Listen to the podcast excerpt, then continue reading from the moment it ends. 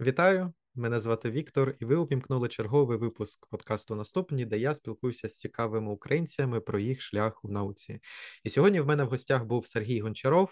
Е, Сергій зараз е, молодший науковий співробітник Інституту фізіології імені Богомольця, але зараз у цей час він знаходиться. він е, Виконує функції поздока, працює як поздок в науковому інституті Маргарити Салас в Іспанії, десь близько Мадриду.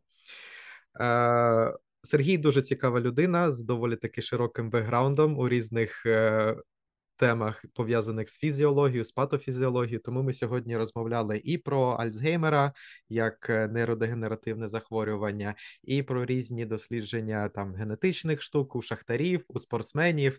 Також трошки поговорили про наукпоп. Мені було цікаво. Я сподіваюся, що ви теж дізнаєтеся щось новеньке сьогодні від Сергія. Перед тим як почати е, перегляд, підпишіться, будь ласка, на канал, е, поставте в кінці вподобайку, тому що я в кінці відео забув сказати вам поставити вподобайку. І напишіть коментар. Будь-який будь-який коментар. А також е, ще е, хочу, хочу що сказати: Сергій є співведучим подкасту Дно науки, тому посилання на цей подкаст буде в описі цього відео. Заходьте до них в гості. В них дуже цікаві розмови про науку, про наук-поп і взагалі про все, все, все. Приємного перегляду.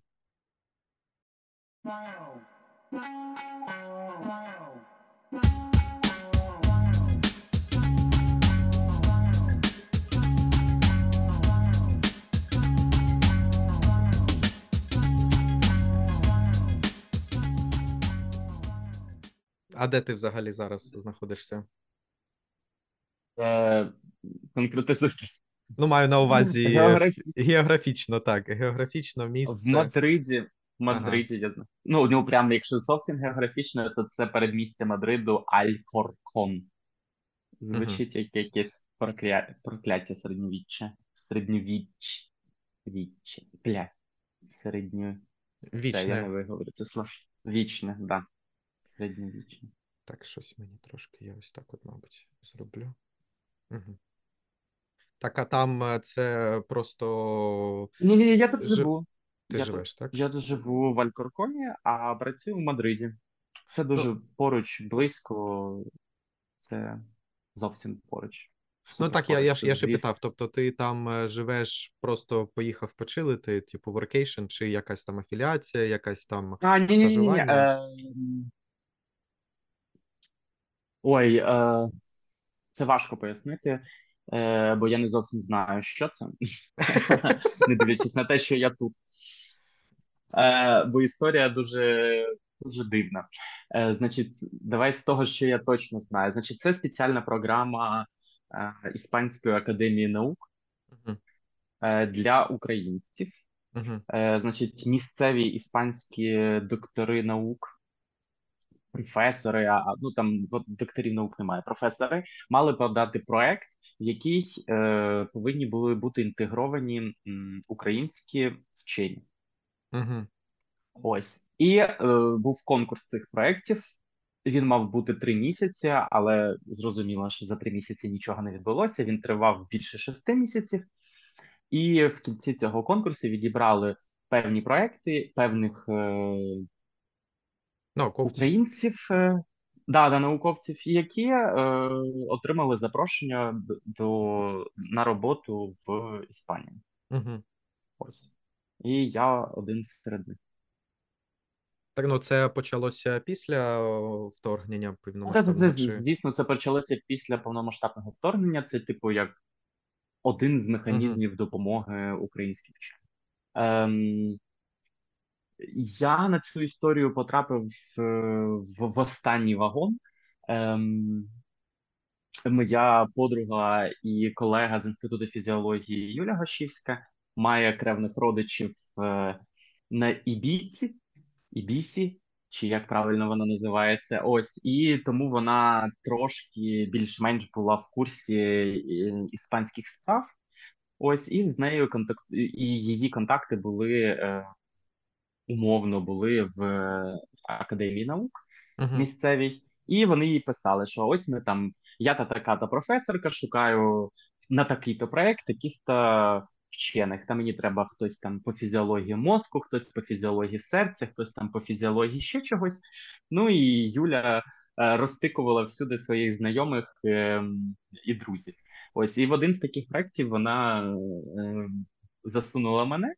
Е, Ось і таким чином я тут. Е, тут е, Опинився.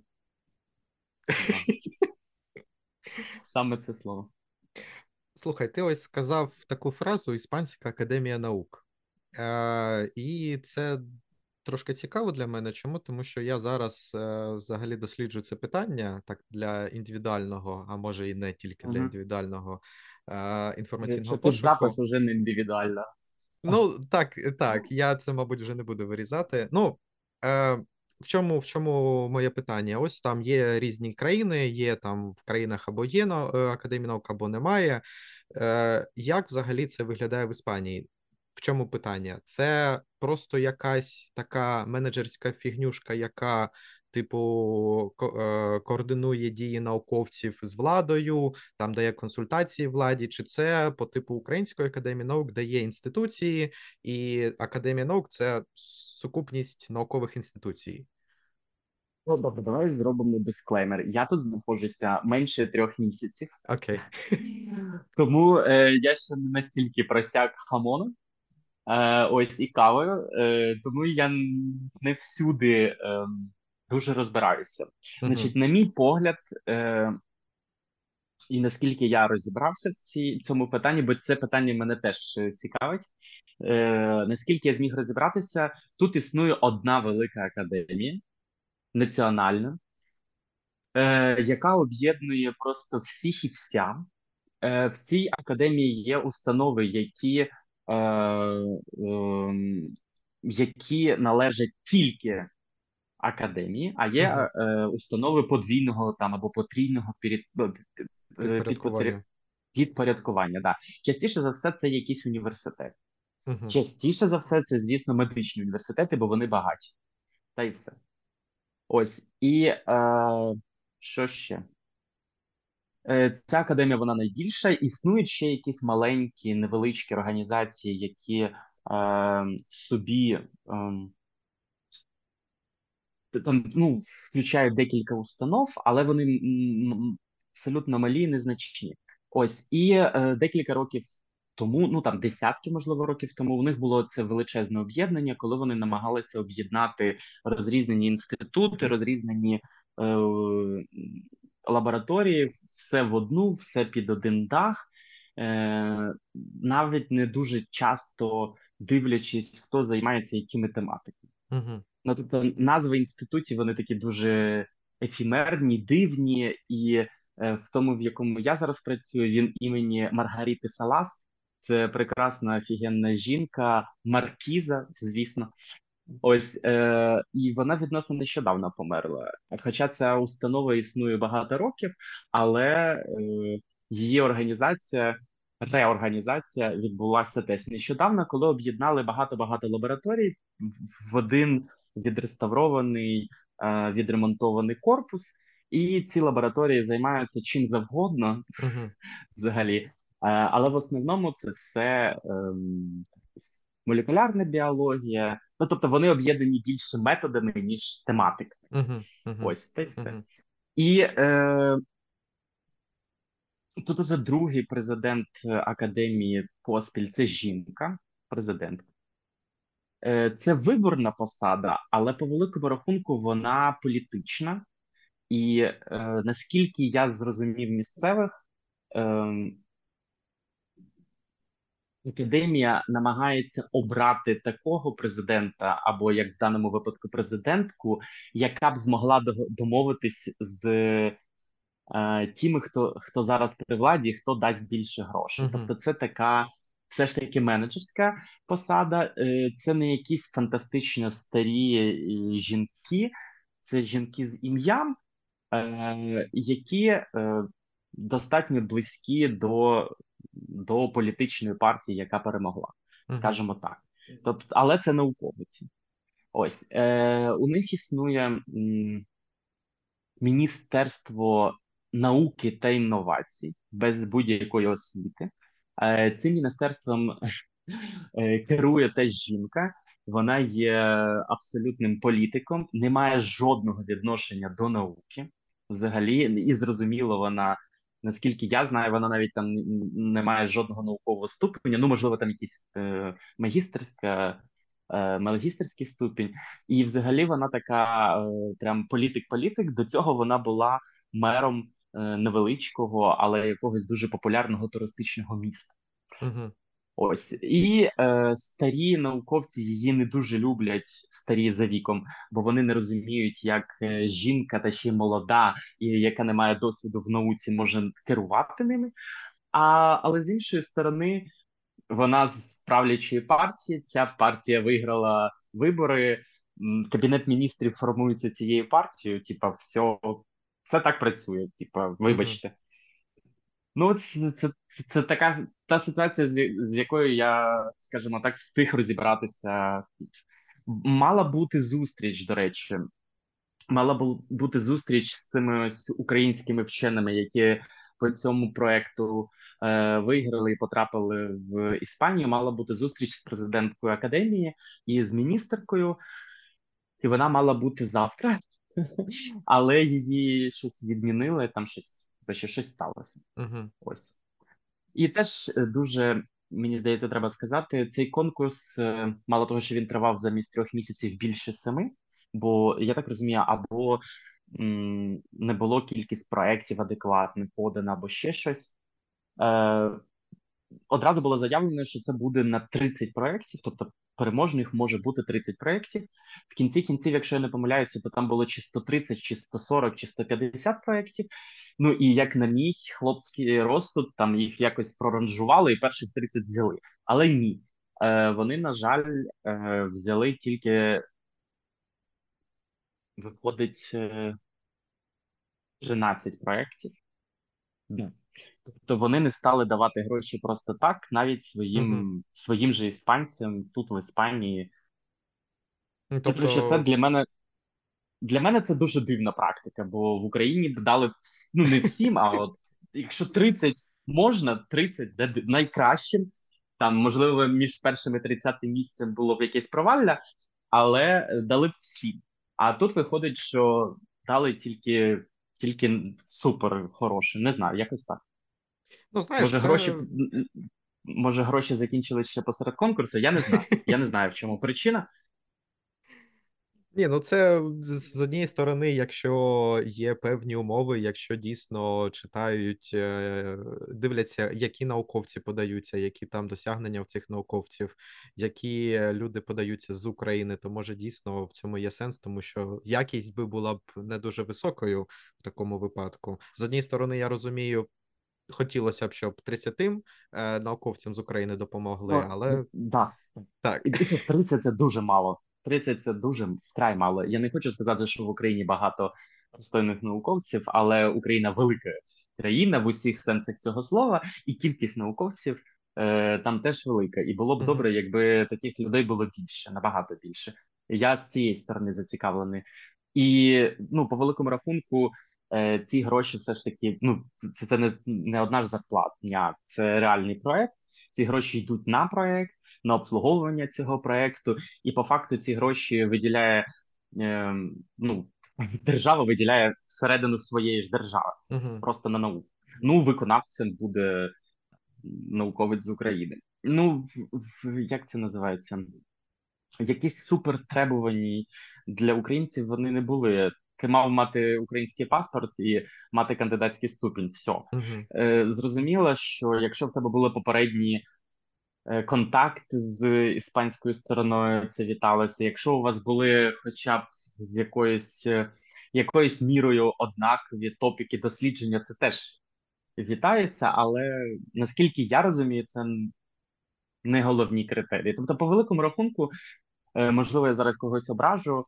Першу чергу себе ніхто не дивився, наскільки ти красивий або розумний то тут було дві вимоги: паспорт і, і ступінь. все. Головне прийти, так? Умовно. А, ну тобто, по великому рахунку відсіювали проекти іспанських е, професорів, іспанські ж е, uh-huh. по іспанським критеріям за іспанські гроші. Все. Тобто, це така, типа, дякую, спасибі, круто, класно. Якась кількість людей змогла виїхати і не просто виїхати, а працювати за спеціальності, отримати Мгм. новий, будуть отримувати новий досвід, нові публікації, з якоюсь ймовірністю повернуться в Україну з новим досвідом і допоможуть у відбудові. Ось, а, але так, по великому рахунку, це гроші в, всередину своєї ж країни, і все. Ну і це так, ти, ти казав, е, що це тільки типу для постдоків, тобто рівень після докторантури, після аспірантури, так? Угу. Так, а яка сама в тебе зараз тема? Ось ти приїхав у Мадрид, якась там лабораторія, е, ти казав Маргарити Салас, Салас? А, так, так, це Так, інститут Маргарити Салас. інститут Маргарити Е, Салас. Яка ось як що вас поєднало? Ось я там читав твої статті трошки. В тебе такий досить широкий бекграунд, трошки поговоримо про це пізніше. Яка сама, яка саме тема ось е, вийшла в, в результаті? Мене, мене наздогнали мої страхи і несміхання. Е, Значить, в інституті фізіології в Києві Богомольце існують три великі гілки. Значить, колись е, чувак, який заснував Богомольце, він був патофізіологом, лікарем Угу, за освітою, патофізіологом. І я патофізіолог. Е, наступні його, ем, його наступники були або лікарями, або біологами, і вони були фізіологами. Фізіологів угу, теж дуже багато. Частіше за все, це е, біологи або теж лікарі, ну тобто з медичною освітою. Але останні директори е, і з, за допомогою тих людей, які інститут дійсно став всесвітньо відомим, вони є біофізиками, а частіше за все фізиками, які трошки знають біологію. Ось і е, вони займаються нервовою системою. угу. Тобто, це все-таки більше метод, а Не проблема, сторона так? дослідження нерв, нервова система. І я постійно з них приколювався, що вони займаються нервовою системою, скільки там тої нервової системи, скільки їм можна займатися. Всі помирають не тому, що в них поганий мозок, а тому, що у них перестають працювати інші органи. Взагалі, без мозку можна спокійно жити, навіть успішно і бути щасливим. Ось і в Мадриді мене це на наздогнало. Ем, Топік моєї ем, лабораторії, в якій я зараз працюю, е, і топік цього дослідження, в якому працюю я, це якраз нейродегенеративні захворювання, Угу, це е, сімейні випадки е, Альцгеймеру. Е, ми працюємо з, з клітинами людей. Тобто ми працюємо в лабораторії, нашим моделлю дослідження є клітини. угу, Це ем, плюріпотентні е, клітини. Ну, зрозуміло, що від пацієнтів з мутацією, тобто ці дефектні клітини, ось від реальних пацієнтів, і ось ми з ними працюємо. Або їх диференціюємо до нейронів е, і робимо 2D-модель, ну тобто на, на чашці Петрі, або е, робимо з них органоїди, або там намагаємося робити 3D-моделі е, мозку нервової тканини і їх досліджувати всіляко. Так, а яка В проблема в основному це цьому стоїть? Тобто, ось у вас є клітина, яка може стати нейроном в якийсь момент, якщо ви захочете. Чи ви досліджуєте так? Е, Чи ви досліджуєте ось на плюрипотентному стані, чи вже ну і ти казав, і на тому, і на тому стані, а яка саме проблема? Тобто, які питання ви ставите? е, значить, проблема поки що стоїть методично. Ну, я ж повторюся, що я тільки що приїхав. Угу, Проблема стоїть методично зробити 3D-модель е, головного мозку з таких клітин, тобто зробити не органоїд, коли ем, ти в чашці Петрі вирощуєш е, такі невеличкі невеличку горошинку, яка ну, начебто схожа на мозок під, під мікроскопом, а є спеціальні чіпи, е, в які ти в різні відсіки цих чіпів по, по, поміщаєш клітини, різні угу, клітини.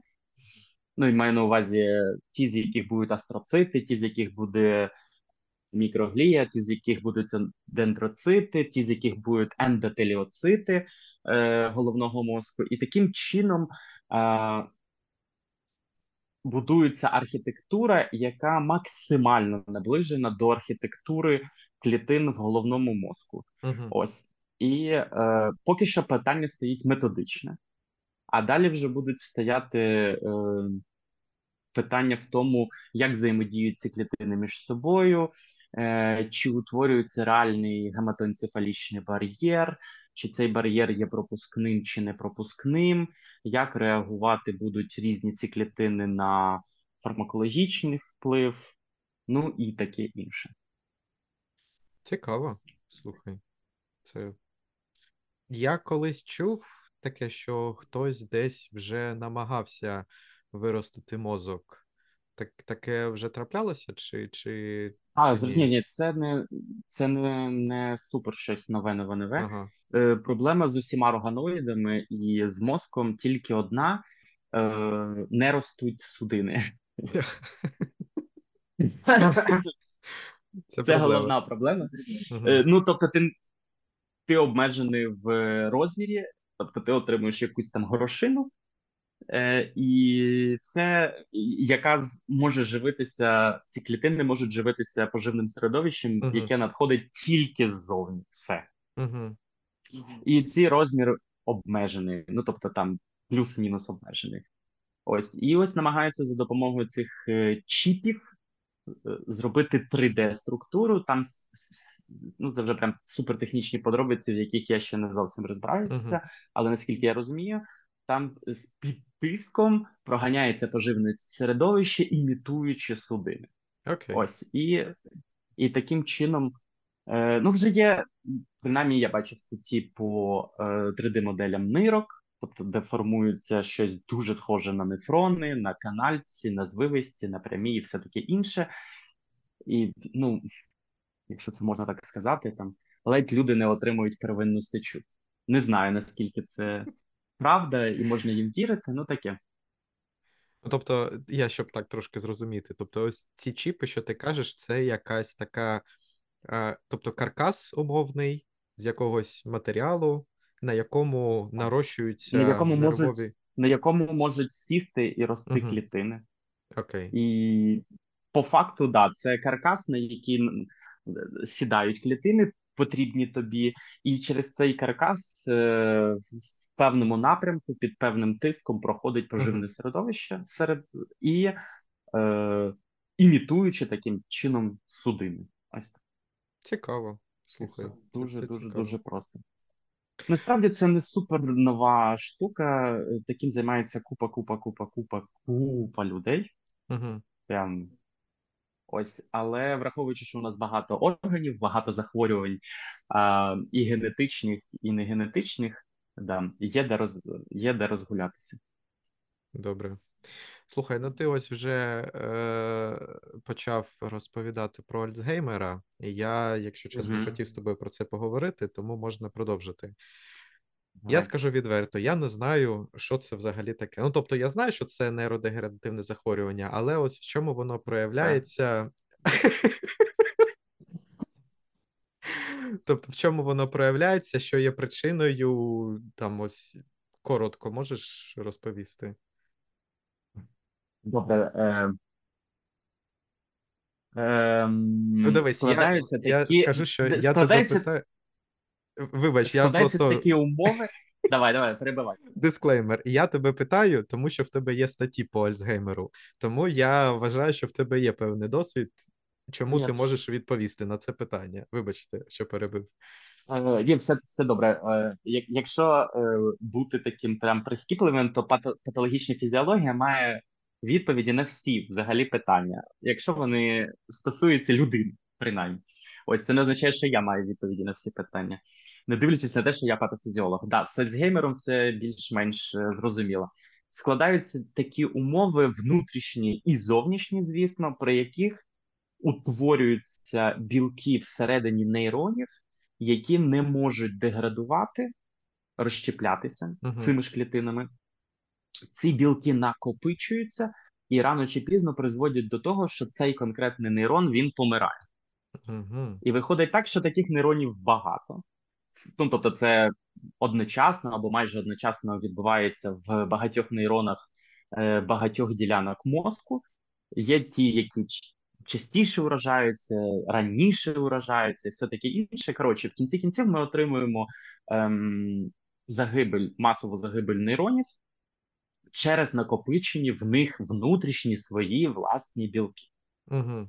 Ось і е, цих білків настільки багато і настільки багато вони накопичуються, що потім при аутопсії посмертній е, їх можна пофарбувати і побачити. І раніше е, поставити діагноз це можна було тільки посмертно ну, підтвердити. Що ось якщо ми ну, в мозку у людини накопичувалися такі-то білки, бета-амілоїд, давайте називати їх е, прямо, значить це Альцгеймер. Е, Зараз це можна цей діагноз поставити вже прижиттєво, або принаймні запідозрити цей діагноз, е, провести спеціальне опитування, подивитися, як ре, е, як людина втрачає або не втрачає когнітивні різні здібності, розумові здібності, і таким чином припустити діагноз або там бути впевненим, достатньо впевненим в цьому діагнозі. Е, десь від 1 до 3% всіх випадків Альцгеймера в світі це сімейні випадки.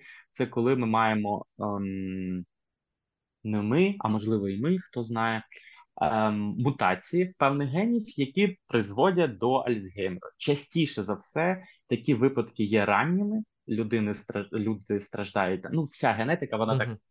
Якщо генетичне захворювання, то воно проявляється раніше, ніж ніж якщо це не генетично. Uh-huh. Ось е, люди страждають там в 40-50 років, тобто достатньо ранньо. Е, Ну і це успадковується. Та й все, нічого такого. Е, Якщо хтось з слухачів і глядачів е, дивився фільм Все ще Елі, здається, то там якраз офігенний класний фільм про жінку, професорку, якщо не помиляюсь, вона професорка літератури, яка дізнається, вона помічає в себе ем, когнітивні ментальні порушення, що вона починає забувати ем, забувати слова, забуває забувати якісь події, ем, не реагує так, як вона реагувала раніше. Її студенти починають на неї скаржитися. Ось вона звертається до лікаря, проходить цей тест.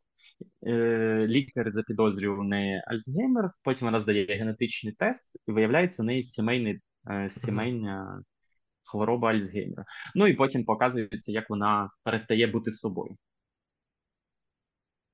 Ну, а ось е, безпосередньо від Альцгеймера люди гинуть, чи вони, типу, ну, якось продовжують жити, але з погіршеними когнітивними властивостями? здібностями. В кінці кінців. Е... Чи... Ну, це таке питання. Як це називається? Ну, в кінці кінців вони, звісно, побирають не від не від Альцгеймеру, але е, якість їхнього життя стає нестерпною. Угу. І причина цьому є. Ну, це знаєш, типу, чи можна порівняти зі снідом? Тобто безпосередньо від вірусу е, імунодефіциту ти може і не погине, не за не гинеш, але ти там гинеш від будь-якої там е, легенької простуди, тому що в тебе імунна система не працює фактично. Віктор, ви наступили на хворий мозоль. Е, Дивіться, ну зараз вже е, навіть в Україні ну гинуть люди, звісно, від, ну, е, я... СНІДу, але рідко. Ем, Це все ж таки не порівнювані uh-huh.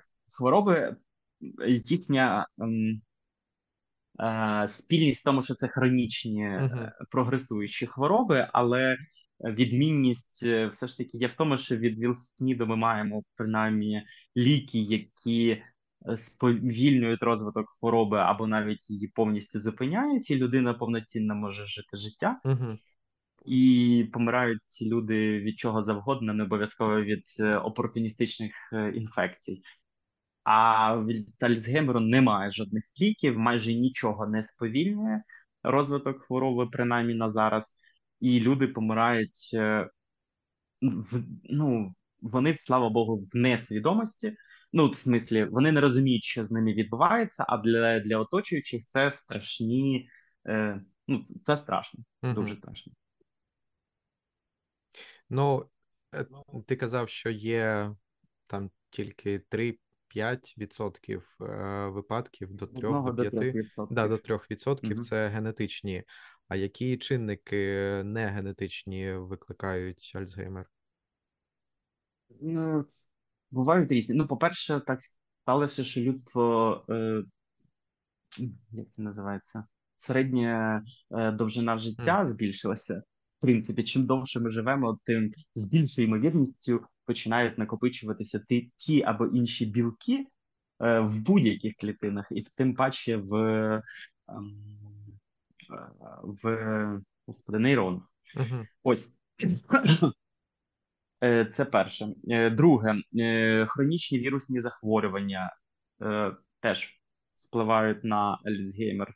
Ем, генетичні причини, такі як мутації або поліморфізми в генах, які кодують білки, що впливають на метаболізм холестерину. Це е, теж впливає на. Вибач, в яку сторону? Е, тобто ось метаболізм холестерину, е, якщо порушується там, він не якось тобто, метаб... то, то буде то буде виникати Альцгеймер. Uh-huh. Там порушується. О, якщо я не помиляюся, там порушується. М... Зараз я скажу. Там порушується м... утворення мієлінових оболонок, е, і помирають клітини, з яких утворюється мієлінова оболонка, uh-huh. і це вже стає не тільки не зовсім як нейродегенеративне, а як демінілізуюче захворювання. Але uh-huh. теж воно вони відносяться до певного типу е, Альцгеймеру. Коротше, різні є фактори, які можуть причинити Альцгеймер, але частіше за все вони такі всі всі загальні, типу. Uh-huh менше курити, менше пити, е, добре харчуватися, здорово харчуватися, там я не знаю, тренувати пам'ять, вчити мови, вчити вірші, е, фізично займатися фізичними справами, добре спати, висипатися. Ну щось таке речі, дуже дуже дуже загальне чув такий факт, я не знаю, чи це правда, чи ні, але здається, я навіть статтю таку бачив, але я вже вже не пам'ятаю. Що люди, які там знають кілька мов, в них е, ризик виникнення Альцгеймеру, він там значущо нижчий, ніж у людей, які знають тільки одну мову. Нічого не можу сказати. А, добре, я думав, що таки ні, це це, це фігня. Я не знаю. Я не знаю. Добре. Нічого не знаю про це. Ну, тобто, вивчення нових мов це завжди добре, вивчення mm-hmm. віршів це завжди добре, математичні вправи це завжди добре. Все, що впливає на мозок, його тренує, це завжди добре. Ось. Цікаво. Але це профілактика не тільки Альцгеймеру, це профілактика будь-яких е- старечих, нейродегенеративних захворювань, mm-hmm. там сенильної деменції і всього такого іншого. В принципі. Цікаво. Ну, я як біолог кажу, що це цікаво. Я розумію, що це звичайно проблема, але що поробиш? Е, Таке питання: ось е, повертаючись до широкого спектру твоїх е, робіт, з чого взагалі ось ти починав в аспірантурі? Де ти робив аспірантуру, і е, які проекти ти робив під час аспірантури? Е, ну, я починав е, займатися наукою ще до аспірантури, ще будучи студентом, е, і це не дуже характерно для студентів медичного вузу. Я після третього курсу на четвертому прийшов в інститут фізіології. Мій викладач патологічної фізіології. Він викладав по сумісництву в Богомольця. А основне місце роботи в нього було в інституті фізіології Віктор Євгенович Дасенко, що було і є. Ось, і я прийшов до нього, просто мені наші розмови з ним на парах мене зацікавили, і е, його розмови про те, що взагалі існує наука. Тому що в медичному університеті важко повірити, що вона існує принаймні в Україні. uh Ось, і коли я прийшов, то ну я просто ходив собі по відділу по лабораторіях і дивився, хто що робить, щось мені було цікаво, щось ні. Намагався опанувати якісь нові методики. І найлегший рівень входу е, на той час, мені здається, на зараз це була генетика.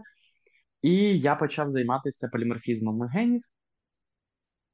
І спочатку це був якийсь проект з, зі Львовом Угу. про про е, герпес, е, про герпес вірусу, значить поліморфізм генів, що кодують субодиниці імунопротеасоми, і е, герпес вірусну інфекцію. Угу. Ось, але е, як дуже часто буває з клініцистами, все закінчилось тим, що вони просто пропали. Ось ми там набрали якусь кількість пацієнтів. Я вже їх почав генотипувати, отримав якісь попередні результати, але зробити е, реальні висновки з цього було неможливо. Вони просто пропали. У нас не було контрольної групи. Е, більшість е, пацієнтів з хворої групи були з якимось діагнозом безсимптомний перебіг герпес вірусної інфекції. Мені це дуже сильно подобалось на той час. Ось, ну і таке інше. І е, потім ми вирішили, що е, так і залишиться у мене поліморфізми генів, цих, цих же генів, цієї ж протеасоми, тільки ще приєдналися поліморфізм не тільки імунопротеасоми генів, що кодують імунопротеасоми, але й звичайної протеасоми. І на той момент е, закінчувалися дослідження з кафедрою педіатрії медуніверситету, Е, на дітях е, хворих на артеріальну гіпертензію. Первинна артеріальна гіпертензія теж е, невідомий генез, чому вона розвивається, розвивається у дітей. Без якоїсь там суперсупутньої патології, підвищений артеріальний тиск. Ось. Uh -huh. І там вже був набраний е, масив е, клінічного матеріалу, залишилося протипувати. І от, поки я був студентом, я е, там протягом трьох років виходить, да, цим займався. Ну і якісь там ще е, побічні інші проекти. Зрозуміло, що я там приходив після пар на декілька годин або там не кожного дня. Ну, коротше, як звичайні студенти. Ось е, це було цікаво, весело, життєрадісно. Враховуючи, що мене не цікавила клінічна медицина, то на це було таке прям спасіння на останніх mm -hmm. курсах. Е, ми в групі жартували, що ось ти вранці встаєш і знаєш, що тобі треба їхати в таку-то лікарню на таку-то пару. Єдине, чим ти себе можеш заохотити, це те, що буде обід, і в цій лікарні є столова, і ти там зможеш з'їсти якусь там смачну булочку або смачний салат і все. Ну так для мене ще було заохоченням, що ввечері я поїду в інститут і там буду займатися своїми поліморфізмами генів, або там дивитися, як хтось щось оперує, або допомагати. Ось таке. Uh -huh. Ну і потім я вирішив, звісно, піти в аспірантуру, і це вже залишилось моєю темою дисертації. Ще з гіпертензією? Так, да, да, з uh -huh. гіпертензією, з поліморфізмами. Ну і зрозуміло, що цього мало, і е, на той момент Е, працювала у нас професор, вона теж з медуніверситету була колись е, французова Стелла Борисівна. Вона е, етнічна єврейка. Вона була дуже горда тим, що вона була ледь не першою професоркою в медуніверситеті, яка стала професоркою не як викладає, ну не та, яка викладає, uh -huh. а та, яка як науковець, бо в Україні uh -huh. це ж різні е, різні шляхи, хоча звання одне. Ось і вона підсказала, що є спонтанні гіпертензивні щури.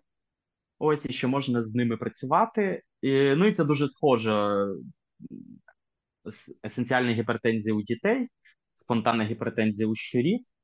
Ось, і це був е, інший шматок моєї дисертації по артеріальній гіпертензії у спонтанно гіпертензивних щурів з намаганням. Тут якоїсь корекції. Так, давай, давай. Так, тут таке питання: спонтанно гіпертензії, гіпертензні щурі. Це ті, в яких там з вірогідністю 50% виникає гіпертензія, чи як це виглядає? Ні, дивися, це погане порівняння, але порівняння. Це як е, е, ясна порода корів. Угу. У них же не в 50% збільшена маса тіла, у них угу. там в 90 або в 100%. Значить, спонтанно гіпертензивні щури це ті, у яких виникає підвищений артеріальний тиск е, стабільно після шести місяців. Тобто, це вони вже вважаються статево зрілими. Е, У всіх них, але не в усіх із них е, достатньо високий тиск. У щирів має бути в нормі такий самий артеріальний тиск, як і у людей. Це 120 на 80, там плюс-мінус. Ось і е, у цих щурів у, у кожного з них не може бути прям такі. У когось буде 130, у когось 140, у когось 150, а у когось 210. Угу. Ось. І ем, ти правий, е, перед тим як брати цих щурів у досвід, треба було їм всім переміряти тиск і сформувати групу, у яких ну, там найвищі угу. на той момент. Ось. Так, а що зумовлює в них цю спонтанну гіпертензію Ні, вона тому і спонтанна, ніхто поки що ніхто не знає. Угу. Ну, Тобто є То певна це... лінія, так? Я до тому і сказав про корів, це як з коровами. Тобто угу. розводиш ти корів, ну там корови це просто довго, ну там не знаю, пшеницю, будь-які тварини або рослини, і ти просто їх старою доброю селекцією відбираєш угу. ті, ті, які тобі цікавлять з якоюсь ознакою. Тобто, це звичайні лабораторні білі щури, але е, схрещували гібридно схрещували тих, у яких був найвищий тиск. Uh-huh. І в кінці кінців це призвело до того, що утворилися лінії, у яких у всіх підвищений тиск, і в великої кількості з них він супервисокий. Є є такі лінії з там зі спонтанними інфарктами, спонтанними інсультами, є лінії зі спонтанними онкологічними захворюваннями, там лейкозами, є миші, є щури, по-різному є. Ну нікого ж не дивує, що бувають там е, кури, які несуться ну, круглий рік, вони не через це несуться, ну я не знаю там. Молочні uh-huh. корови, м'ясні корови, там я не знаю, сині, жовті, зелені, рябі, ще якихось. Щорами так само. Тільки це, ти... це, це, це вже хтось колись зробив. Просто зараз правильно треба підтримувати цю лінію. Таке може бути трошки дивне питання. А що взагалі зумовлює артеріальний тиск? Ось ти казав, що у щурів він такий самий, як і у людей, а, типу, чо, чого? Ну, е, декілька факторів, які впливають на артеріальний тиск. Перше, це робота серця, угу. з якою частотою скорочується серце, і який об'єм крові виштовхує серце при скороченні. Коли кажу серце, я як неправильний е, неправильний фізіолог, але правильний патофізіолог завжди розумію лівий шлуночок. Угу. Ось, хоча у нас серце чотирьохкамерне, і там все скорочується, все виштовхує, але цікавить нас лівий шлуночок. Тобто об'єм е, викиду, це фракція викиду дуже важлива, частота скорочення серця дуже важлива. Ну і звісно, судинний компонент, е, як в якому стані знаходяться периферійні судини, е, особливо ті, які в своїх е, судинній стінці мають м'язи, непосмуговані глад, гладком'язові волокна. Угу. Тобто, якщо там, я не знаю, нервова стимуляція відбулася, або якась механічна, або хімічна, і е, периферичні судини скорочуються, то звісно буде підвищуватися підвищуватися артеріальний тиск. Це такі головні причини. Є ще одна не зовсім головна, але теж причина загальний об'єм циркулюючої крові теж якби впливає на це. Тобто, якщо людина, ну я не знаю, там ну багато випити можливо водне отруєння, але це собі важко уявити. Але, наприклад, якщо людині поставили крапельницю, якось її супер перекапали, забули якось е, правильно порахувати кількість інфузії, то теж буде артеріальна гіпертензія, ну чисто механічно в периферійному циркулюючій крові стільки води, що чисто механічно це буде спричинювати тиск. Ну, це такі головні причини. Е, Ну, дивись, щури... вибач, ти зараз мені трошки кажеш, мабуть, з такої патофізіологічної точки зору вже починаєш трошки. А ну, ось так, типу... таке Ну, тобто, в, нормальному стані. Ну, ти, ти відповів на питання і в нормальному стані теж, але ось зараз були там останні два приклади. Це трошки з такої вже патофізіології, як для як для, для мене. Mm-hmm. Ну, вибач, там, ти ти про щурів хотів щось щось сказати. Ну, е, в них невідомо, чому у них артеріальний тиск, але е, тут буквально рік чи два з'явилася робота, що якщо цим щурам зробити трансплантацію нирки від звичайних щурів, то в них пропадає артеріальна гіпертензія. Ось е,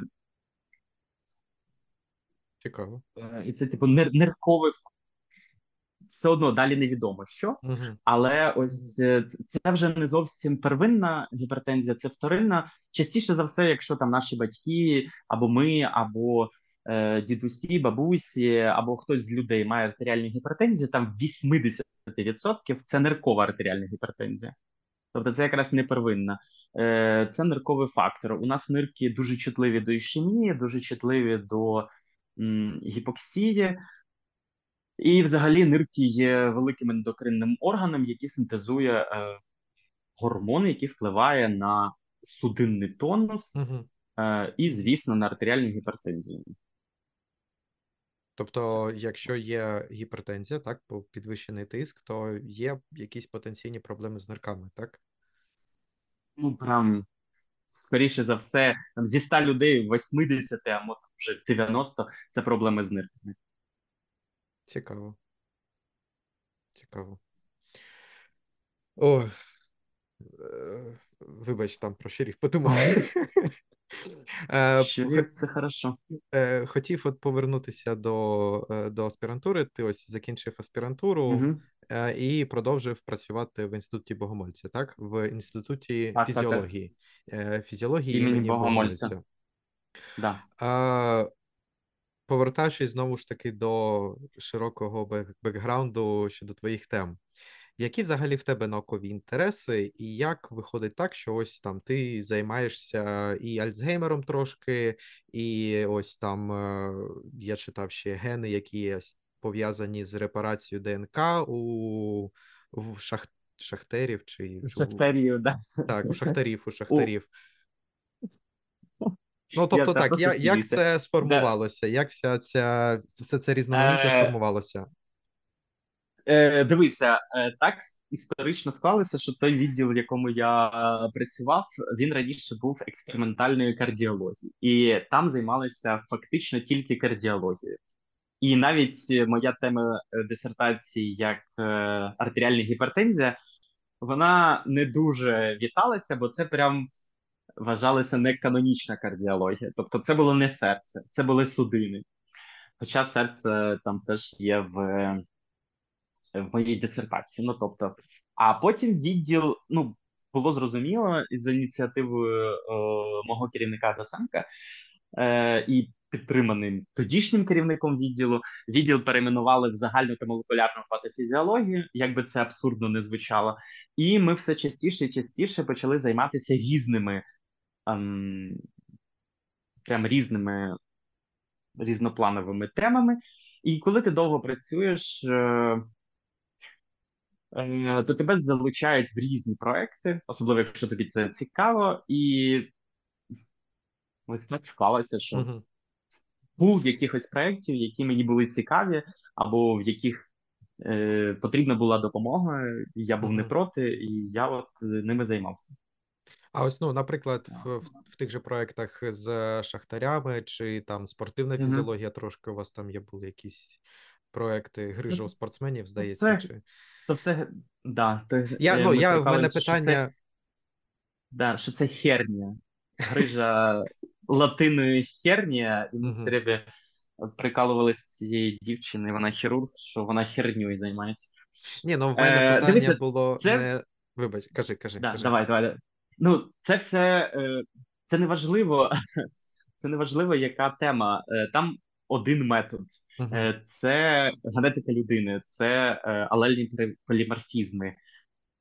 Ну, тобто, що ну, херня, я, що я шахтарі, не про наукову е, що складову. Діти, що діти з артеріальною гіпертензією, чи там, я не знаю, чи дорослі з інфарктом міокарда, все одно. Це поліморфізми генів.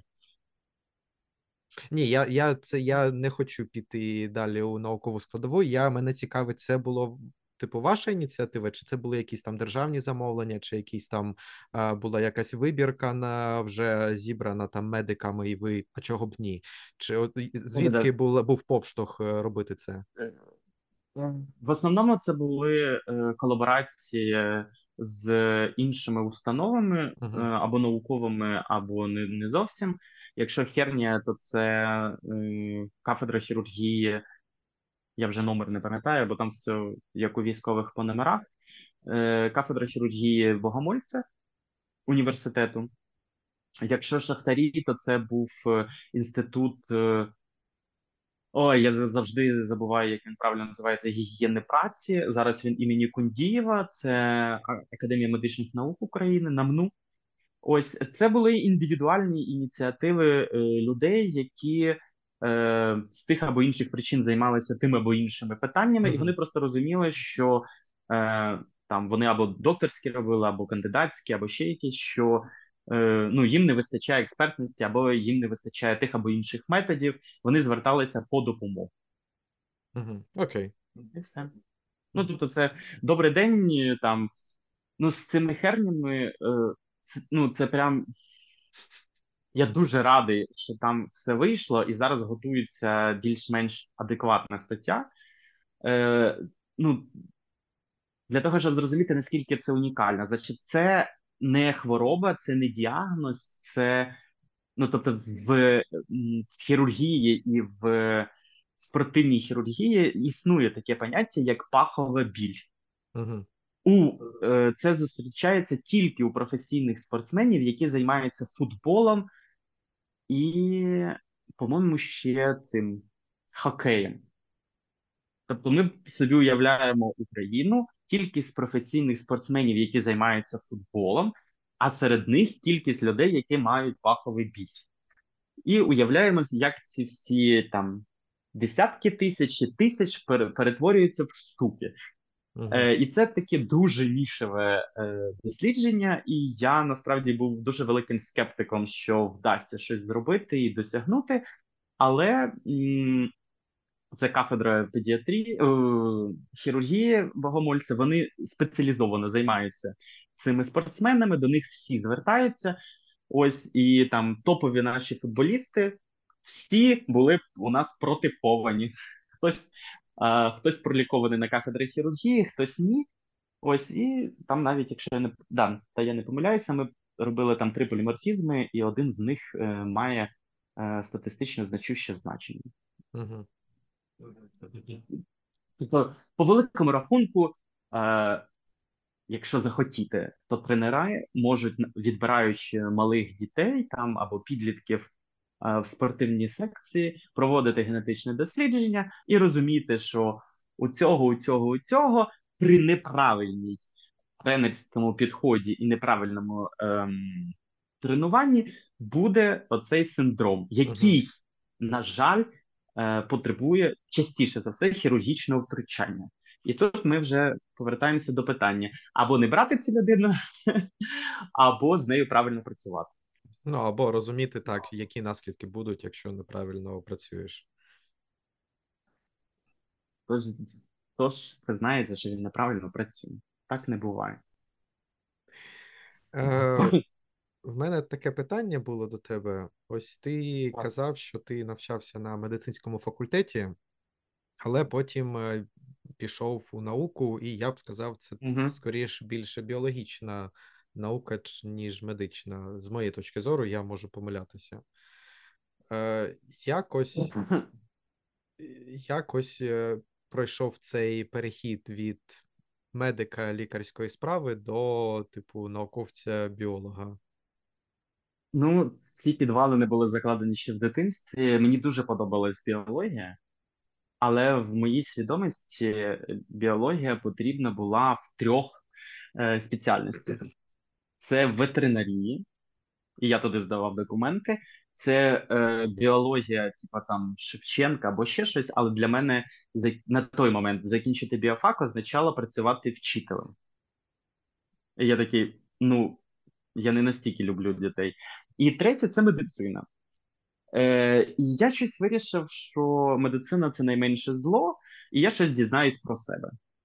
Угу. Ну і і, і бути чесним, е, я здавав ну, тобто в НУБІП я здавав на е, документи в Шевченка і в Богомольця, і е, так як до мене поставилися в, Шев, в Шевченка і як віднеслися в Богомольця, мені чомусь захотілося навчатись Богомольця. І це зараз я розумію, що це була помилка, але е, що вже зробиш? Е, Я не хотів бути лікарем, е, я не люблю пацієнтів, я не люблю хворих людей. Е, Мені не, не подобається з ними взаємодія. Е, Ось і я, от просто з першої кафедри, з першого року, постійно придивлявся і думав: ну може я десь залишусь викладати, або може я піду на якусь таку спеціальність, типу рентгенолога, де не треба спілкуватися з пацієнтами, або там, ну я не знаю, я, я не знав, що принципі що існує наука як наука, mm-hmm. що бувають наукові установи, де займаються виключно наукою. Ось і так я довчився до третього да, до третього курсу, поки у нас не, почалася патологічна фізіологія, і я зрозумів, що це супер класна офігенна наука. Ну, знову ж таки, завдячуючи своєму керівнику. Віктор Євгенович у нас тоді викладав другий семестр. І я зрозумів, що ну, а чого б не спробувати. Ось все просто. Е, Насправді. Е, Ну, це не дуже часто стається дійсно. З, з медицини всі йдуть, але не всі йдуть у науку. Ось, е, але у нас у відділі ну, в Києві дуже багато саме медиків, які закінчили медичні і пішли mm-hmm. в науку або одразу, або там потім, або якось так. Тобто це не супер щось унікальне. А є така штука в Україні, як біомедицина, якісь там напрями підготовки Е, з точки зору, що є ось людина як об'єкт, є там якісь захворювання, як проблема, так умовно, але це не тільки лікарський підхід, от, там умовно типовий медичний, а ще і з точки зору е, там якихось паразитів, з точки зору еволюції, з точки зору е, біологічної фізіології, чи я не знаю там екології, ось такі якісь штуки. Не знаю. Е, я знаю, що колись був і, можливо, є спільний факультет, і він якось так і називався: типу біомедицини чи біомедичні дослідження. Якийсь він такий дивна назва у нього була спільний факультет е, НМУ Богомольця і КПЯ. Угу. Ось, але я ніколи не спілкувався з викладачами звідти студентів, ніколи звідти не бачив. Але у нас ходили такі легенди, що звідти виходять е, м, типа інженери по біомедичному обладнанню. Ага. Ось. А, окей. Але я не ну, типу, я не знаю. Колись ще була ініціатива е, ректора м, цього інституту фізкультури. Угу.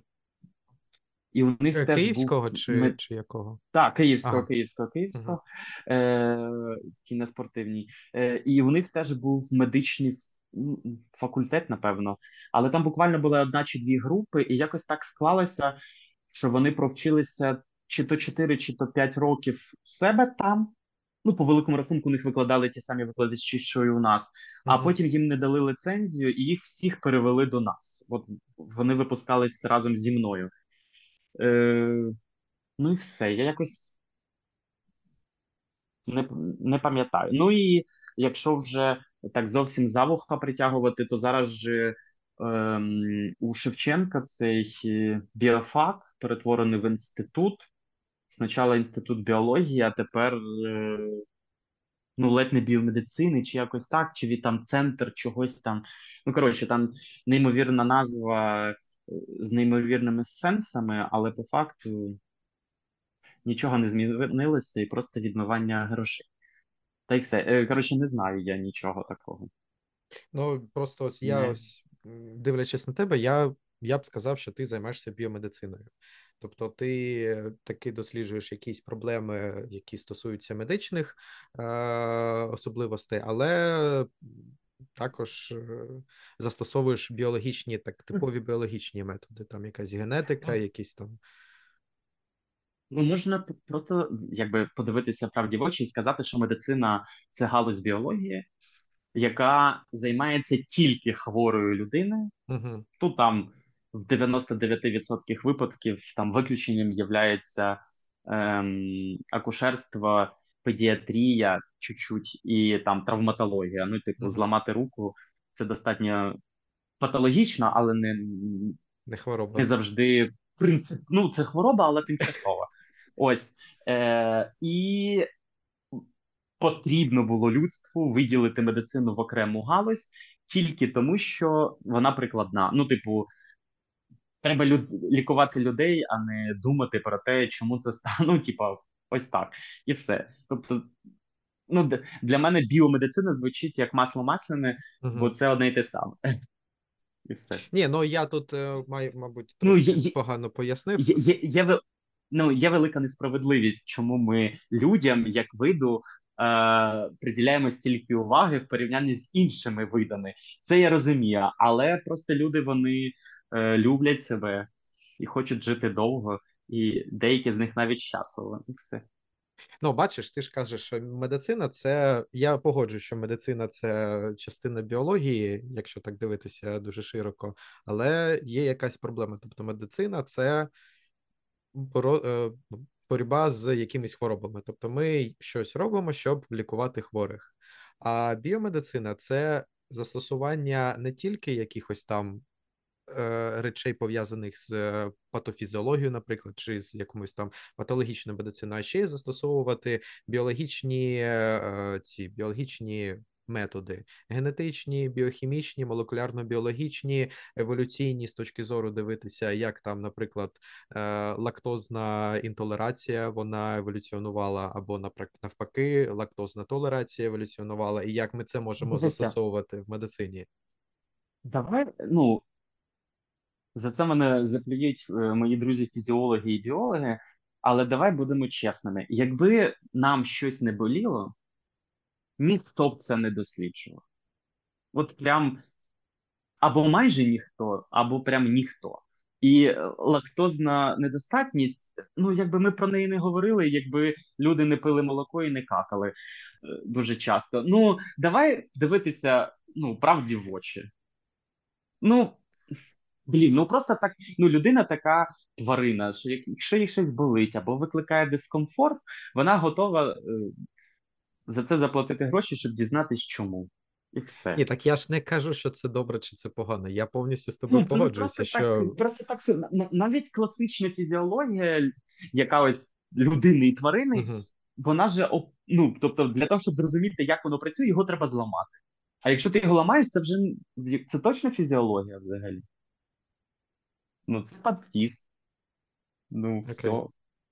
Ну, ну, там, типа, дія гормонів. Давайте зруйнуємо ту або іншу е, ендокринну залозу. Давайте зруйнуємо. Ну, так це ендокринна недостатність, це класичний патолог... ну, стан, все, або там ввести більше гормону. Ну так гіперфункція щитоподібної залози, або там наднирникових залоз. Це ж патфіз. Ну, тобто, це все дуже супер пов'язано. І там ми вже живемо настільки довго і, е, на щастя, пам'ятаємо все, що зробили до нас. Що це не той час, коли ти можеш там описати сухожилля або там в'язи кісті, або кістки, і там увіковічнити себе. Все, вже все описано. Вже там з якою частотою зустрічається там якийсь там відросток якогось там сухожилля, у людей на гомілці вже описаний мільйон разів там. В якому як, як часто зустрічається 12-та пара ребер у чоловіків або у жінок, теж вже описано. Все, класична анатомія, класична гістологія і класична фізіологія. Ну, анатомія з гістологією точно, а фізіологія, скоріше за все, теж вже закінчилась. Все. Тепер е, треба працювати тільки з патологічними станами. Все бо їх просто безліч, вони не відкриті. Паралельно, звісно, працюючи з патологічними станами, ти відкриваєш фізіологію, бо без неї просто ну, нікуди.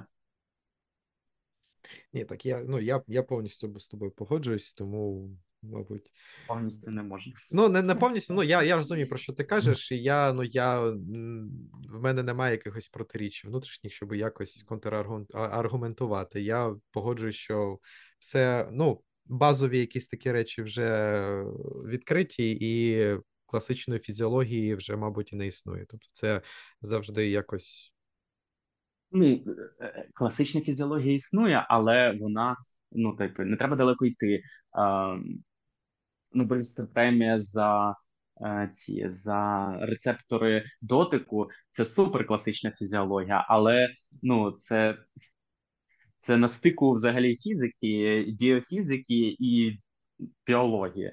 Ну тобто, так, будь ласка, але uh ну там ну і дослідження інших тварин і процесів фізіологічних і патофізіологічних, які в них притікають у них. О, так, це нам може пояснити більше про себе, ніж про них. Оце так. Добре. В мене було ще таке питання ось щодо фізіологічних mm-hmm. досліджень. Як взагалі в Україні це, типу, регулюється, відбувається, от коли ви працюєте з людьми, так? Там ви берете або генетичний матеріал, або якісь там бази mm-hmm. даних. Я не знаю, чи є взагалі вони медичних університетів. Як це відбувається, як це регулюється, що з якими матеріалами ви працюєте? Там чи потрібні дозволи, чи можна експерименти проводити? Ну, експерименти на людях проводити не можна. Третій рейд пав. Ось е, і Е, Тепер не скоро ми зможемо на людях проводити експеримент, ну, дивись, тільки на добровольцях. Під, під експериментом... Ні, це я жартую. Я, я, я, я все зрозумів, я, я просто жартую. Е, е, Значить, ми ніколи не працюємо прямо з людьми, ми працюємо з біологічним матеріалом, який забирають uh клініцисти, там лікарі, е, медсестри. Звісно, вони е, беруть у пацієнта інформовану згоду, бо у самого пацієнта або у е, його там представників, опікунів, батьків, там дивлячись, в якому стані і в якому віці знаходиться пацієнт, або там е, донор, скажімо так, якщо це здорова людина. Ось е, до нас це потрапляє у вигляді, я не знаю, там букального епітелію, слини, периферійної крові, там сичі, жовчі, я не знаю, все, що виділяється з людей, там або там біопсійний матеріал, або там постопераційний матеріал. Е, це можуть бути реально свіжозаморожені, щось свіжозаморожене, це може бути фіксоване, це можуть бути колись у нас було дослідження, але воно ні до чого не дійшло. Е, у нас в аспірантурі навчався е, чувак, судмедексперт, але він працював патологоанатомом в, центрі серця. І в нього був доступ до е, парафінових блоків. Ну, коли пацієнта оперують, у нього беруть, якщо може щось в принципі вирізається, беруть е, е, операційний матеріал, його віддають е, в патологоанатому, то його фіксує, нарізає, робить скельце і описує морфологію. І ці е, блоки зберігаються роками. Ну, вони можуть зберігатися. Ну я не думаю, що там ну десятиліттями. І Він збирав ці блоки, ми з них робили е, генетичне дослідження. Ну тобто, працювати можна практично з будь-чим. Зараз е, в Україні, я думаю, я не думаю, я впевнений, на жаль, буде багато проблем з е, підтвердженням там зниклих людей безвісти, з, з неопознаними тілами, все таке інше, і треба буде багато забирати матеріалу у родичів, uh-huh. у найближчих родичів, і там підтверджувати спорідненість, там батьківство, там я не знаю. І все таке інше. Е, тобто працювати можна з чим завгодно. Ми ніколи не забирали цей матеріал, його забирали завжди клініцисти. Е, У них є свої протоколи роботи. У нас є свої протоколи роботи, і у нас існує ем, біо, е, біоетичний комітет, на який ти подаєш свою роботу, описану коротенько. Якщо є якісь питання з тобою розмовляють, він засідає, затверджує цю тему або ні. Е, ти маєш на увазі в інституті фізіології, так? В інституті фізіології. Uh-huh. Це так було в інституті фізіології. Uh-huh. Ну і фактично в кожній установі, в якій є аспірантура або там спецради, в них має бути біоетичний комітет. Ну, зрозуміло, що десь він є номінальним, але е, частіше за все він є. Ну, в інституті фізіології, принаймні, коли я захищався, він був не номінальним. А ось, до речі, ось е, та тема, над якою ти зараз працюєш в Іспанії. Ось ти казав, ви берете клітини у людей, у яких є там генетично. Ну, коли я кажу, ми беремо, це означає, що я відкриваю холодильник і звідти дістаю Ну, пробірку. Все, розумієш? Так, а А, значить, в холодильник вони ж звідки потрапляють? Ти, ти не знаєш, як це е, відбувається? Ні, ні, ні, я знаю. Значить, це дуже дуже дуже давно. І ця лабораторія має кооперацію, роботу з коопераційну роботу з Колумбією, і в Колумбії є центр, який займається вивченням саме сімейних форм е, Альцгеймеру. І ось там колись у пацієнтів ці пацієнти описані. Ну тобто, ми знаємо вік, стать, перебіг хвороби. Ось у них були взяти біопсія шкіри, отримали фібробласти, а вже з ними працюємо. Тобто е, я навіть при своїй е, кандидатській дисертації жартував, що у мене є е, ДНК в холодильнику людей, які скоріше за все вже померли. Так і саме ми, тобто ці клітини е, людей там. Ще живі, а чи живі ці люди, ніхто не знає. Ну і зрозуміло, що все це принаймні мало відбуватися за інформованої згоди пацієнта. Ну це ж е, є дуже великий скандал. Я не знаю, мені здається, що він прям всесвітньо відомий, але е, його можна розказати. Е, найперша лінія клітин е, людини, яку змогли культивувати в пробір, ну в чашках Петрі, в пробірках, і яка не помирала, це називається е, е, культура клітин Фелла Угу. Генрієта Ларс. Червон чорношкіра афроамериканка, яка хворіла на рак ем, шийки матки. Угу. Її прооперували. Вона була дуже молода, е, мала багато дітей вже на той момент. Її прооперували, шматок взяли в лабораторію, розмножили, і через десятиліття. Е, ці клітини були по всій планеті, в усіх лабораторіях, злітали в космос і все таке інше. Вона померла там невдовзі, ну не побороли тоді рак, і там сталася проблема. Ем, в лабораторії, в якій працювали, їм здалося, що ці клітини мутували, і їм треба було знайти генетично спорідненого родича. І тоді вони звернулися до е, нині живучих родичів е, Генрієти. Да, і виявилося, що ті нічого не знають про це, і це був страшенний скандал. І тільки після того лікарі почали брати інформовані згодці. Uh-huh. Ну тобто, все не просто так. Ось е, таке. Так, це тобі не з, роз... з рослинками працювати чи теоретичні модельки а. робити. Ну, хоча і інколи і на збір рослин теж треба дозвіл, якщо це якісь там е, заповідні території. Ну і взагалі на на збір рослин в багатьох країнах потрібен дозвіл, якщо це ну, з наукової точки, е, з науковою метою можливо. збираєш. Ну, або... Хто знає, ти з науковою метою збираєш? Ні, ну я маю на увазі, якщо там ти йдеш в ліс, цей ліс під охороною, до тебе підходять і питають, а. що ти тут робиш, і в тебе є дозвіл, що ти науковець там з такої-то установи, і ти маєш право там ага. е- е- зібрати таку кількість рослин на в цьому лісі, mm. чи там на цьому степові, і так далі, і таке інше. Розуміло, це, це, все серйозно. Ну, це не в Україні так працює, але в інших країнах так працює. На жаль. На жаль, не працює в Україні ця регуляція. Е, добре, таке ще питання. Ось е, я думаю, що багато хто буде слухати це відео і дивитися це відео, знають, хто ти такий, але ось для людей, які в перший раз тебе побачать, е, ти, по-перше, співведучий подкасту Дно науки, досить цікавий, інтересний подкаст. А можливо, друге, можливо. Ні, ну слухай, ну цікаво слухати. Досить такий е, живо розповідаєте якісь цікаві факти, які спілкуєтеся з, з гостями. А друге, ось Дні науки. Е, Я, якщо чесно, не пам'ятаю, чи брав я участь, бо вони були у Харкові чи ні? Дні науки. Були у Харкові. Це я тільки не пам'ятаю, це перше місто після Києва чи друге я я просто зараз вже не згадаю, або Харків, або Львів е, приєдналися mm-hmm. до е, Днів науки, але дуже довгий час оплотом днів науки, а, ну і завжди була громадська організація. Ой, як же вона називається?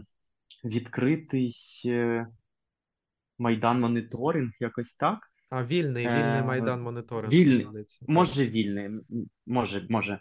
Ось, і вони проводять постійні лекції у себе на базі. Ось, і вони були першими, хто доєднався до Днів науки. Е, ось, а потім вже багато хто доєднувався. Угу. Ем, тому я не знаю, брав ти участь в днях науки. Ну, я, я пам'ятаю, що це було. Тобто, коли я навчався на бакалавраті в Каразіна, я в Каразіна навчався, Мгм. то я пам'ятаю, що це було навколо мене. Я пам'ятаю, що я брав участь у якихось типу популяризаторських таких масових подіях. Але ось я нещодавно сидів і згадував, я не пам'ятаю, що то було, але ось щось то було. І е, ну, то, то таке вже. я насправді не, не думаю, що Каразін набрав участь у днях науки. Ось мені так здається. Але, е, як то кажуть, на той момент е, я вже не міг контролювати все, що відбувається, і, кожен з нас відповідав за одне, максимум за два міста. Ось Харковом я не опікувався, е, тому я не знаю. Я, ну, це прям, якщо сильно захотіти, можна цю інформацію підняти, але, на жаль, наш сайт зараз лежить. Ось, все було на сайті. Але, Так, ти в принципі, є це можна. ідейним. Хто створив цю ідею взагалі? Е... Я ніколи не е, втомлюся розповідати, що нашими ідейними натхненниками, натхненницями е, є прекрасні сестри е, Ксенія Семенова і Анастасія Бикова, які провели ем, вперше в Києві е, наукові пікніки. І після наукових це, це було дуже дуже. Це був е, 13-й рік, по-моєму, вересень місяць чи щось таке. Ось, і було так весело, було так е, дуже по-сімейному, було мало людей. Е, а на той момент ми брали участь у всьому, чому тільки можна було. Е, бо ем, присутність у влади партії регіонів і президента Януковича не вселяла в нас жодного оптимізму. І ми розуміли, що треба щось робити, але що робити, е, ми ще не знали. Е, на той момент вже існував портал Моя наука, і це був таки офлайнова штука, де е, купа виходило статей, коментарів, там читання, перечитування і все таке інше. А е, це онлайн портал, да. а, а офлайн подій не було. І, значить, після наукових пікніків ми м, святкували дня народження моєї науки, просто їли торт. І е, я запропонував, що чуваки, давайте ми зробимо щось таке. Наукові пікніки це непогано, це дуже круто, дуже класна, хороша ідея, е, яку привезли з Варшави, де це прям національне свято по великому рахунку. Ось, давайте ми щось таке зробимо. І е, вперше прийшли науку. Це був День науки в Однині в Інституті фізіології 10 листопада в Міжнародний день науки, в ім'я миру і розвитку.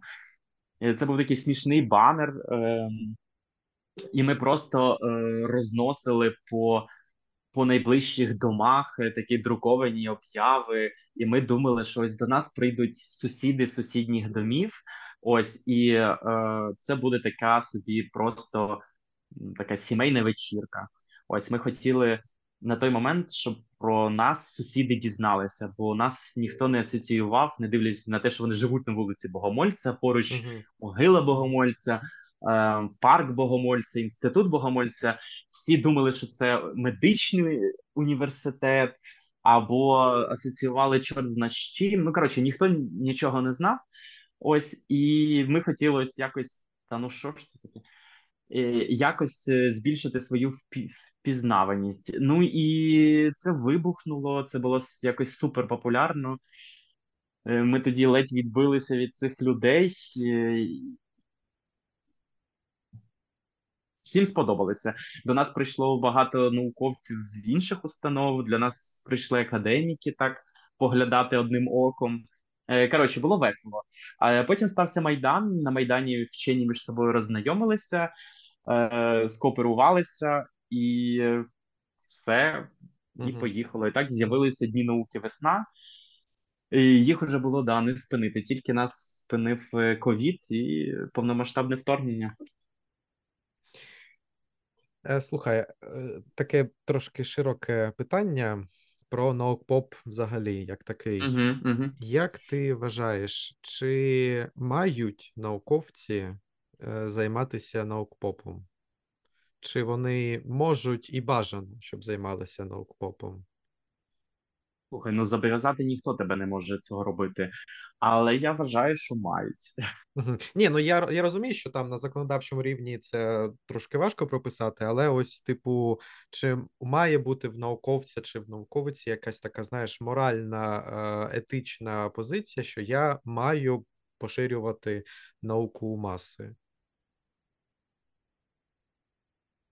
Слухай, ну давай будемо чесними. Все ж таки, науковці і науковиці це специфічні люди. Там іде позитивна селекція певних е, характеристик е, там нервової системи. Та будемо так м'яко казати. Е, Ну, чого тут, ну, чого приховувати?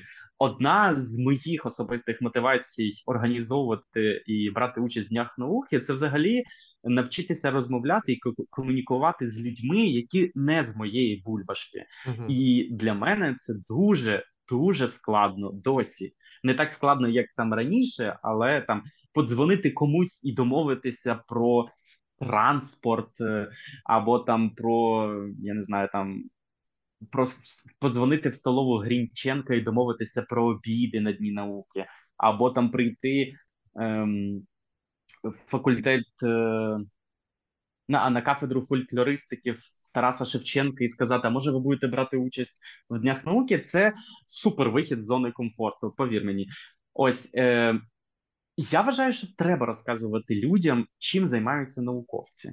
Угу. Але я розумію, що не кожен з нас може це зробити. У нас е, в в моїй дружній науковій бульбашці є е, такий жарт, який насправді не зовсім жарт, що справжній науковець зможе розказати людині на вулиці, чим він займається і для чого. От якщо ти зможеш це зробити, значить ти справжній науковець, ти гориш своєю темою. Е, вона може бути нецікава іншим, вона може бути неактуальною або здаватися неактуальною іншим. Але якщо ти просто зможеш пояснити дитині на вулиці або дорослому, чим ти займаєшся тут і зараз, все, ти ну, ти, ти зрозумів, тобто так добре пояснював, що зрозумів, чим займаєшся. Це викладацький прийом. Ну так, слухай, для цього мені здається, мають бути ну не те, щоб курси, але тренування. Тобто, людина, навіть якщо науковець чи науковиця, вони дуже дуже сильно люблять свою тему. Як ти кажеш, ну у всіх є ці скіли, навички доносити інформацію. Ніхто собі не каже, що ти маєш вийти на сцену TEDx е, і я не знаю, бути фантастичним або фантастичною і там говорити з ораторськими здібностями. Ніхто про це не говорить. Дні науки е, це ну достатньо нішове свято, коли до тебе додому, до твого інституту, в якому ти працюєш енну кількість років, приходять незнайомі люди. А скоріше за все, це друзі друзів. Ну тобто, це знайомі люди, е, тобто, не дивлячись на там супермасовість і суперпопулярність, це там друзі, друзів, друзів. Там, тобто, ці люди вчилися з кимось на біологічному факультеті там 10 років назад. І ця людина працює в інституті зоології, а прийшли вони в інститут ботаніки. Ну тобто, тобто, це це якби люди з якимись мінімальними знаннями, але ну принаймні з великою з великою Е, думкою, там з великим бажанням щось дізнатись нового. Що ви тут робите? А покажіть нам щось красиве. Тобто ти, ти тренуйся, будь ласка, тренуйся на них, як на я не знаю, на собачих або на котиках. Тобто, навіть якщо вони нічого не зрозуміють, ну повірте, е, ці очі, Враження. які щасливі, Да, що їм щось розказали, дали щось потрогати, приділили час. А, Ну, тобто я ніколи не забуду, коли мене там хватали з руки за чекайте, а це що ви розказали? Це хто? Ну, типа, хто це робить? Кажу, ми робимо. Ми це хто? Кажу, я. Де? Кажу, тут, тут це де? Кажу, в цьому інституті. Він каже: у нас в Україні, тут, на цій вулиці, в цьому інституті люди роблять це. Кажу, так, і ця людина я. Ого! Тобто він нічого не зрозумів. Ну, але просто розуміння того, що існують, в принципі, вчені, вони бувають такими самими людьми, може, трохи там crazy, або навпаки, не crazy. Вони таке роблять, це, типу, популярно, круто, класно і все. Ну, тобто. По-іншому це не працює. От е, я потрапив е, в Маргариту Салас якраз за пару тижнів до ночі науки у в, в горизонті в програмі Марії Кюрі постійно є поле на науково-популярні заходи. Вони називаються Ночі науки. Вони проходять mm-hmm. в кінці в кінці вересня чи на початку жовтня, я вже не пам'ятаю. Ми, до речі, з монокристалами харківськими подавалися 3 чи 4 роки поспіль, і в 21-му на 22-й рік ми виграли грант, але е, не склалося. Ось е, приходять люди, це достатньо цікаво. Ну, якби це не супер популярно, або принаймні в цьому інституті не супер популярно, але приходять і проводять. У них ще є такий захід, я не знаю, як він точно називається, але є цілий тиждень, коли студенти ну, типу, молодших курсів приходять в інститут, і їм провідні і не зовсім провідні вчені читають лекції і е, водять їх по лабораторіях. І ну, ми ж з колегами жартуємо, що що це свіжа кров. Ось е, і це прикольно.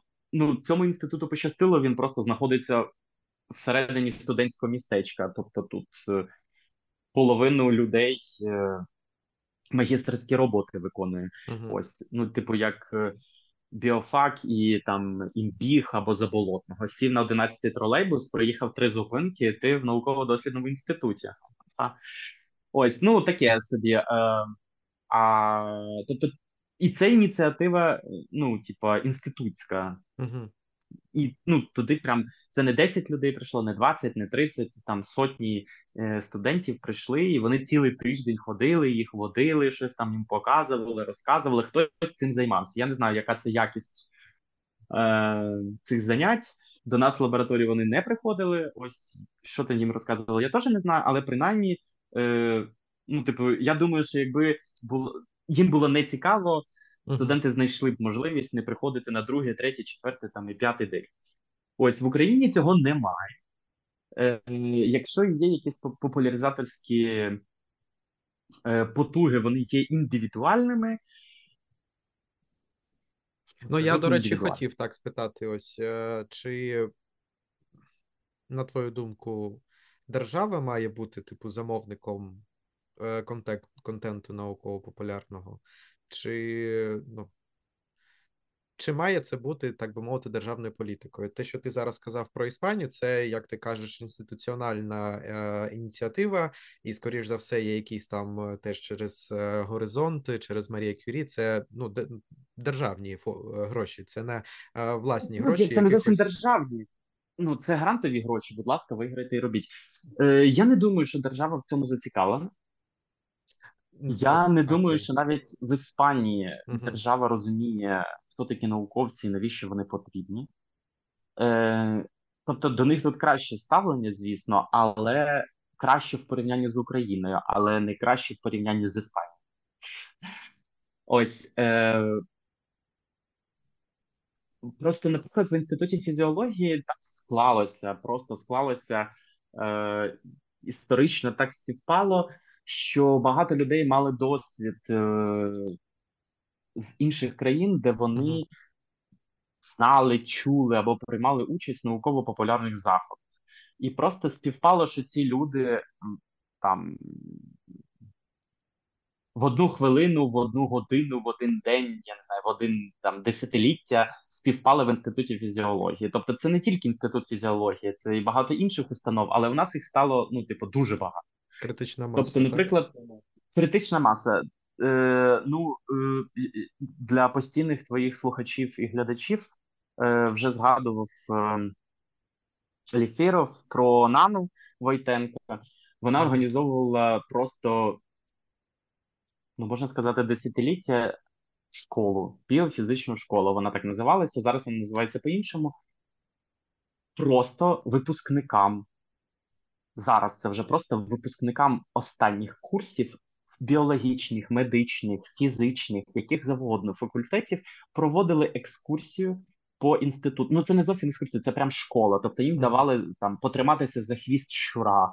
Ну я там жартую, звісно, але ну тобто щось мінімальне зробити. Тобто їх приводили в живі лабораторії і показували, хто працює в цих лабораторіях і що роблять в цих лабораторіях. І це мало. Ну тобто, е, спочатку я на це дуже скептично дивився, а потім я зрозумів, що дійсно це мало імпульс. Тобто, в якийсь момент е, там дні науки, виступи тих або інших професорів, або навіть просто молодих вчених, тобто персональні, інституційні, е, брати участь у наукових наукових пікніках. Там моя наука, ця біофізична школа призвела до того, що в інституті фізіології була або найбільша, або одна з найбільших аспірантур в академії наук. Uh-huh. Тобто у нас там буквально ще рік-два назад у нас була величезна кількість молодих вчених, е, і більше 60%, там 50-60% це були саме аспіранти. У нас їх дуже багато. Хоча є інститути, в яких в усій аспірантурі навчається 2, 3, 5 людей. Тобто, е, не знаю, ну, тобто, я не думаю, що це потрібно державі, це потрібно установі. Uh-huh. Конкретно комусь одному там або там декільком людям. Бо е, ну, досліди не роблять е, професори, досліди не роблять старші наукові. Ну, деякі роблять, але не всі. Тобто має бути виховання школи, має бути передача досвіду, е, методик, має бути це свіжа е, це свіжа кров, і її десь треба знайти. Угу. Все. Так. Якщо установи існували, якщо ти хочеш, щоб твої е, починання продовжувалися, е, треба шукати цих людей. І для цього робити все можливе. Ну і наукоп як один зі шляхів е, пошуку ну, молодих з... людей.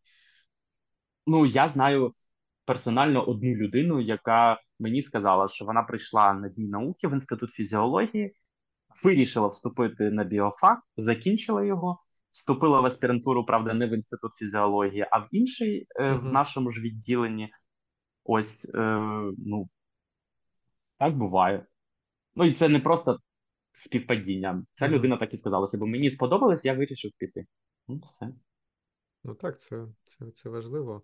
Ну я я ще бачу наукпоп як, е, типу, таку в наукпоп, в наукпопі, в наукпоці я бачу ще функцію освітньої, тому що е, різне буває наукпоп, різного рівня складності, і якщо це умовно трошки такий. Е, нижче за складнощем е, рівнем складності складності складнощі, складності неважливо. Це ще освітня функція для звичайного населення, тобто ті люди, які ось нічого ніколи не знали про біологію, про фізіологію, але вони вони отримують ці знання, і наступного разу вони, так би мовити, будуть вже трошки більше шарити, що таке взагалі існує, і що є люди, які цим займаються. Ні, ну це, що ти казав це шлях. про так, те, що ти казав про людей, які тебе тримали, були здивовані, що ти такі круті речі робиш в Україні в на, на тій же самій вулиці, де він живе, чи вона живе, хто там був.